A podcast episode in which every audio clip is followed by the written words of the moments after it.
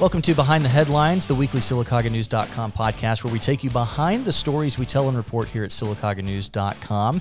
I'm your host, Michael Brannon. On today's show, we have new superintendent of Sylacauga City Schools, Dr. Michelle Eller, on the show, talking about her new transition coming to Sylacauga City Schools, COVID and how it's affecting learning in the classrooms, and also how technology and education are being sought after in the future with great vision here with the with the new East Alabama Rural Innovation Center. It's going to be a great conversation that we're going to have with Dr. Michelle Eller coming up here in just a few minutes on Behind the Headlines. Ever feel like you're missing from your own life just because you always have to run off to the bathroom? Those days are over. Be the star of your own life again with BTL Emsella. To learn more about Emsella treatments and how they can help you, visit childersburgclinic.com. People tell our tellers, lenders, and representatives they see us at events happening in your community all the time. There's a reason for that. With more than 450 volunteer hours every year, our team is dedicated to knowing you and what matters most. Heritage South Credit Union is your community credit union. Find out why more and more people are becoming members at myhscu.com. Heritage South Credit Union, federally insured by NCUA, an equal housing lender.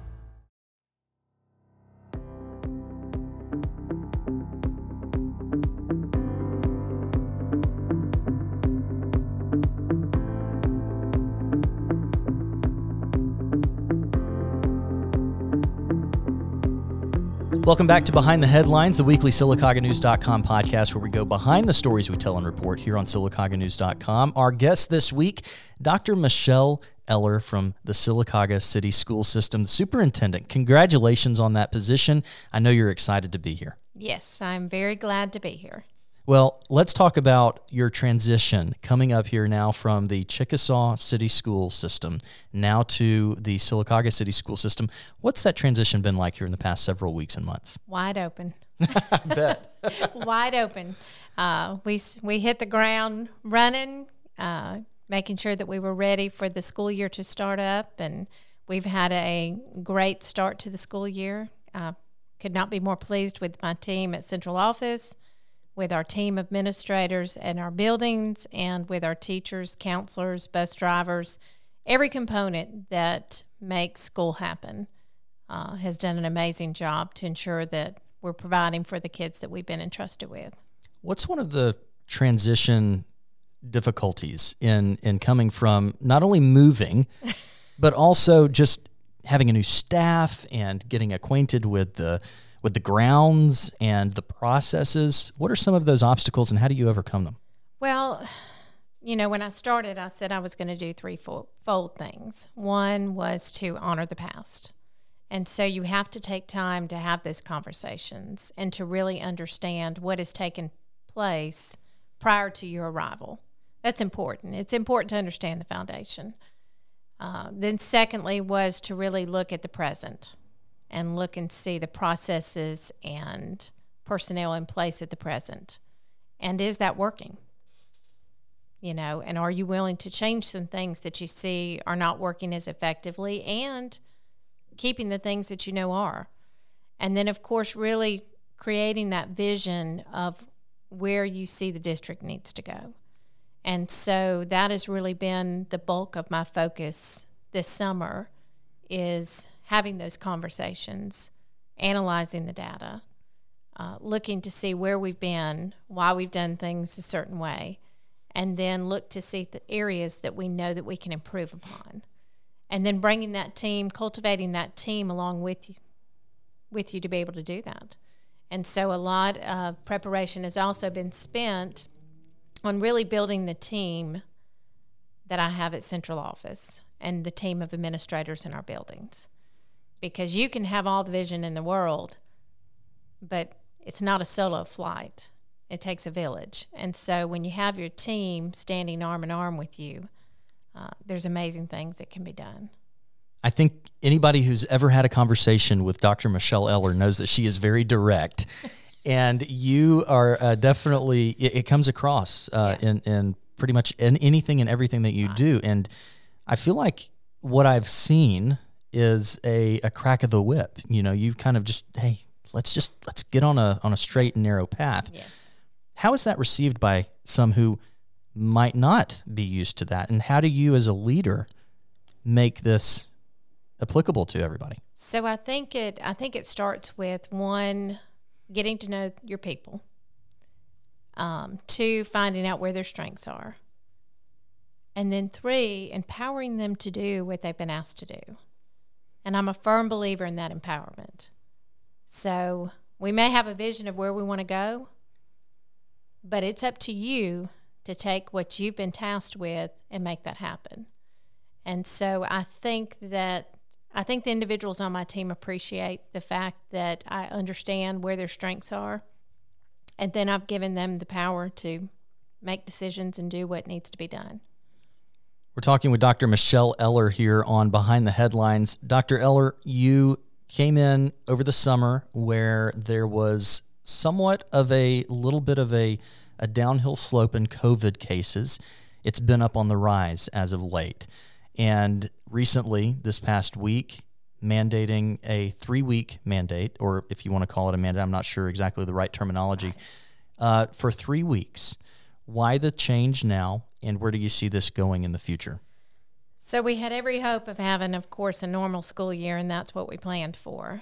And then, of course, right at the cusp of the beginning of school, we saw the COVID variant coming through. Um, we began with just highly recommending mask, highly recommending um, the vaccination if you're able to. We held the vaccination clinic at our central office and did the follow up shots actually in the schools. And those were just extra layers of precautions that we could take because we want to we want to be face to face. We know that's what's best for students. We know that's what's best for families is for our buildings to be open and for us to be face to face. But in light of one, the cases that we're seeing in our neighboring schools, two, the fact that our game had to be canceled Friday night due to the opponent, not us. And of course, we've been tracking our numbers, and our numbers have been relatively low. You know, last week I was able to send out an update that we had 27 positive cases. Over the weekend, that almost doubled. Uh, as of yesterday, we had 48 positive cases, but what's, what was really concerning was the 122 students that were out due to exposure. And that's, Is that on top of the 48? And that's something that you know, just giving the extra layer of precaution with the mask that we can hopefully minimize. And so it, it was not a it was not an easy decision to make by any stretch of the means. But I'll have to commend our our parents, our students, our staff. Everybody was willing to do whatever it takes to keep students safe and to keep our buildings open. And I know that there's lots of controversy out there on vaccinations and on masks and do you wear them, do you not wear them? But at the end of the day, if you if you know the end goal is to keep your buildings open and to keep students safe, then you've got to do whatever you can within your power to do that. Would there be an option for virtual learning if this continues to go on the rise. I know that's something that you're not wanting right. to do at this moment in time, but what what conversations are being had if if this gets out of hand again like we saw last year? Well, one we're training our teachers on blended learning. We have begun that training already. So that in case of even a temporary closure, our students will not miss a beat with instruction. And if you do blended learning the way it's intended to do, then you are giving students full access to the education, whether they're in front of you face to face or whether they're at home on a computer. And that's what we're really teaching our, teachers how to do it the right way. Um, we are ensuring that we have enough devices, if that is the case. Um, so preparations are in place. It's not something we want to do because we know that students learn best uh, when they're with their peers, when they're interacting with their teachers. But if that's where we need to go, then we will be fully prepared to go that way and we will do it the right way. It's good to know that there is a technologically ad- adept option Right. if needed, Right. but it's definitely the most extreme alternative Yes. that you would want to take. Yes. That that completely makes sense. I mean, it, it's I don't think there's any doubt that being in the classroom and being with your peers, being with your teacher, Mm-hmm. is the most important way to be able to learn. So. Um, I, I hope I hope that that's the case that we can continue Right. to still do that, not only here and but really all across. Well, and even beyond the academics, you know, we're able to support the whole child at school. Right now, everybody gets free breakfast and they get free lunch. So their nourishment is taken care of. We have counseling services at school. We've just hired a new mental health coordinator. So we have the supports in place to take care of the whole child, even beyond just the academics. And of course, who wants to miss time out on volleyball games and football games and band performances and the theater plays coming up. And so we are trying our best to keep it as much of a normal school year as possible so that our students don't miss out on all those things that make education meaningful. I know it's going to be a uh, a conversation that we're going to continue to have uh, with the with the school system here on SylacaugaNews.com and uh, be able to help report that for you and spread that information. Uh, when it comes about, if there are any changes. Dr. Michelle Eller, our superintendent for Sylacauga City Schools, joining us here today on Behind the Headlines. Dr. Eller, technology, we were just talking about that. Technology and innovation and vision, those all encapsulate education. Yeah. Unless you have a solid educational foundation and backbone and core, you, it, it, it's tough to achieve such great innovation. One of the big things that is coming now to our area is the East, and I have to read this because it's it's such a long title. I don't want to get it wrong. You can just say Earth. Yeah, exactly. Earth with no I, right? Right. East Alabama reg- Rural, East Alabama Rural Innovation and Training Hub Yes. It's coming to the old Avondale Mills property, which, if anybody knows, has driven through Sylacauga, knows is a is a is an eyesore. Uh, I know from my time being here over the past five years, I've seen it in that state since I got here. Right. but the stories of long ago for almost 100 years it seems or maybe 70 years i don't know the exact number but was such a lifeblood of the community. Right. people's families were built upon that. People lived in the area. Um, and that is a legacy that i don't think we'll ever leave but now a redevelopment is coming Right. to the avondale mills property and the Sylacauga City School System, the Talladega Board of Education, Sylacauga Alliance for Family Enhancement, there are multiple entities that are going to be able to benefit from this. Can you talk about what the Sylacauga City School System looks to achieve from this? So, one, it's exciting for us to be a part of that table, you know, to be at the table with the other entities. Um, of course, right now, the Talladega County Board of Education owns the property that houses the facility. Therefore, the grant that they were just awarded by Governor Ivey was awarded to that board because they own the property. So, the first layer, of course, is clearing out all the debris there in preparation for what we want to build. So, I, th- I guess you could call it three phases that will be over there.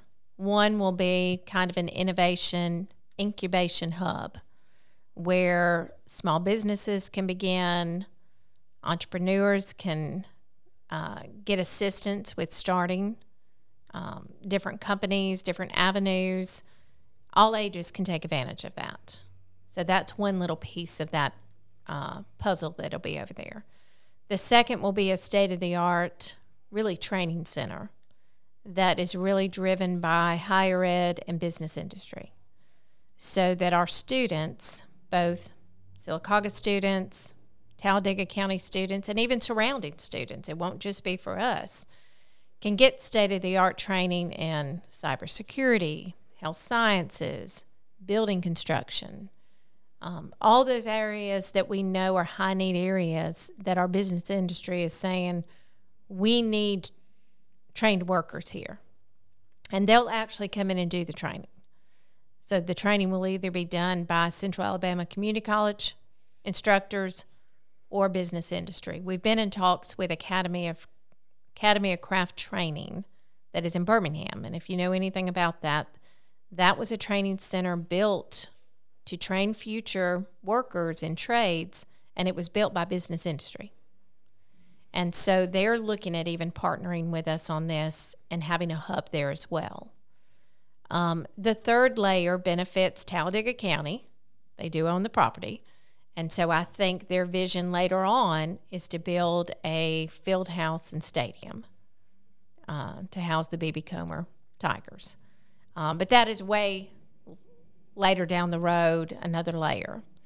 And so, um, what's exciting to us is that through this collaborative partnership, our students are going to get the training and the exposure that they need so that when they leave us that day after graduation, they're ready to hit the workforce. I think that there may be, for some, an older school, to use that term loosely, way of thinking when it comes to education. Right. Meaning that the student should be learning everything at school. And there is no outside of school training. But education has evolved Yes. over the course of so many years. Why is it important for students in high school to get that education firsthand in a in an establishment, whether it be a, a hospital or a radio station or uh, wherever they may be, to get that firsthand experience? Well, students don't know what they don't know. And they don't know what they, they may or may not have been exposed to. And we're living in an age now where there are careers that exist that never existed before. We also are on the cusp of careers that are being created that no one ever dreamed would be there. And so, the most exposure that we can give our students to all of these areas helps them tap into their interest, their skill set, so that they can see exactly what they're good at and what they might enjoy doing. Because you don't want a job, you want a career. And that's what we want to prepare them for is a career. Anyone can get a job. Anyone can go and make, you know, minimum wage or a little bit over that and do a job. But we want our students to be invested in and embedded in a career and in a career that encompasses their skills, their interest. And so, what better way to do that than to give them exposure in that career field, face to face, hands on, so that they can actually experience that? For example, you might think that you want to go into nursing. You watch Grey's Anatomy, you've got an aunt that's a nurse, you like biology. What happens if you faint at the sight of blood, like I do? Mm-hmm. Nursing may not be where you need to be. Sure. Or you may decide, I want to be an engineer. But your math skills are not where they need to be. So when you get into there and you're actually in that environment and you see the math skills that it requires to be in that environment, you might have to regroup a little bit. And once you would much rather do that at a high school level before you've invested years of college or years of searching for the right job, so that when you're able to leave us, you can go right into that career field that you know you're ready for, that you know you want. It makes sense. It does. It, it, makes it makes sense, especially when you lay it out like that. Dr. Michelle Eller, the superintendent of the Sylacauga City School System, uh, the the way that students get to and from school is important. And Yes. that is something that right now you are searching for as a Sylacauga City Schools um, superintendent. You, you have a division side of things Right. looking for bus drivers, and there are benefits that come with this as well. Can you can you kind of talk about the the need for these bus drivers. Yes. So we are not alone in this need. The the rest of the state is right there with us. But our bus drivers are so important because they help our students get to school, they help our students get home from school. Um, we have great kids. We have great kids in Sylacauga. And the drivers that we have are committed. Uh, we are blessed with, you know, excellent bus drivers. But, you know, bus drivers get sick, bus drivers retire. And so we are always in need of additional supports so that our students can arrive to school safely. Not everybody knows that bus driving only takes out maybe, you know, three to five hours out of your day. You drive in the mornings, you drive in the afternoons, you have a specific route. But on the flip side of that, you get funded as a full time employee, which means you get full insurance for you. You, you have the option to get family coverage at a little, you know, additional cost, but you get complete insurance for you, and then you also get retirement. You get state retirement. And those are big, giving up three to five hours a day. Which uh-huh. means technically you could still work another job. Yes. Which is probably encouraged, and and then still also be able to right. have your, your morning in the in the afternoon. And and most of our drivers do that. We've got a lot that are self employed, mm-hmm. so this gives their families and themselves insurance, uh, gives them retirement, but they're able to do their self employed job in between. Um, we're also always looking for substitute drivers to help out, you know, when our drivers might be sick or not able to drive for a day. And what is the training that goes into this? Uh, you obviously have to have a CDL. Yes, you have to have a CDL, and we can help guide them through that. You also have to go through the bus driving course which we are very blessed in that our previous transportation supervisor uh, was a trainer and has agreed to stay on to train um, bus drivers that we may hire from here on out. And we have actually a training course set up at our transportation building here in Sylacauga, so they don't have to travel somewhere to be trained. We can do all of that in house which is ironically at the old Avondale Mills property. Yes. that yes. we were just talking about being yes. redeveloped. Yeah. Yes. Um, and we are looking for a transportation supervisor because, as you know, uh, Mr. Wasserman retired and we were very sad to see him go. Great guy. So we are looking for a transportation supervisor as well. Um, and that person really works a lot with logistics um, and also with just ensuring that our buses are ready and able to go and all our drivers have arrived and um, the routes are secure and um, just really, you know, oversight on all of that.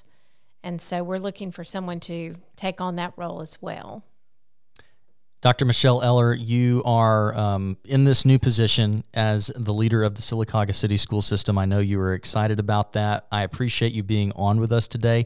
Before you go, I have five more fast questions for you. All right. They're going to be quick. Okay. It's not going to be like what Hannah Hammonds did to you Good. the last time. Good. But they are going to be along those lines. I'm not going to I'm not going to ask you why. I'm just okay. going to ask you to tell me the answer. Okay. All right. I can handle that a lot better. okay.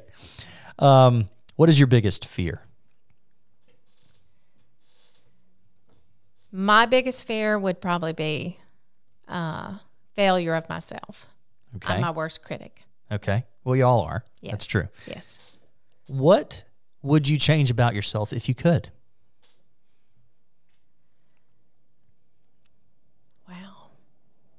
Maybe a little bit taller.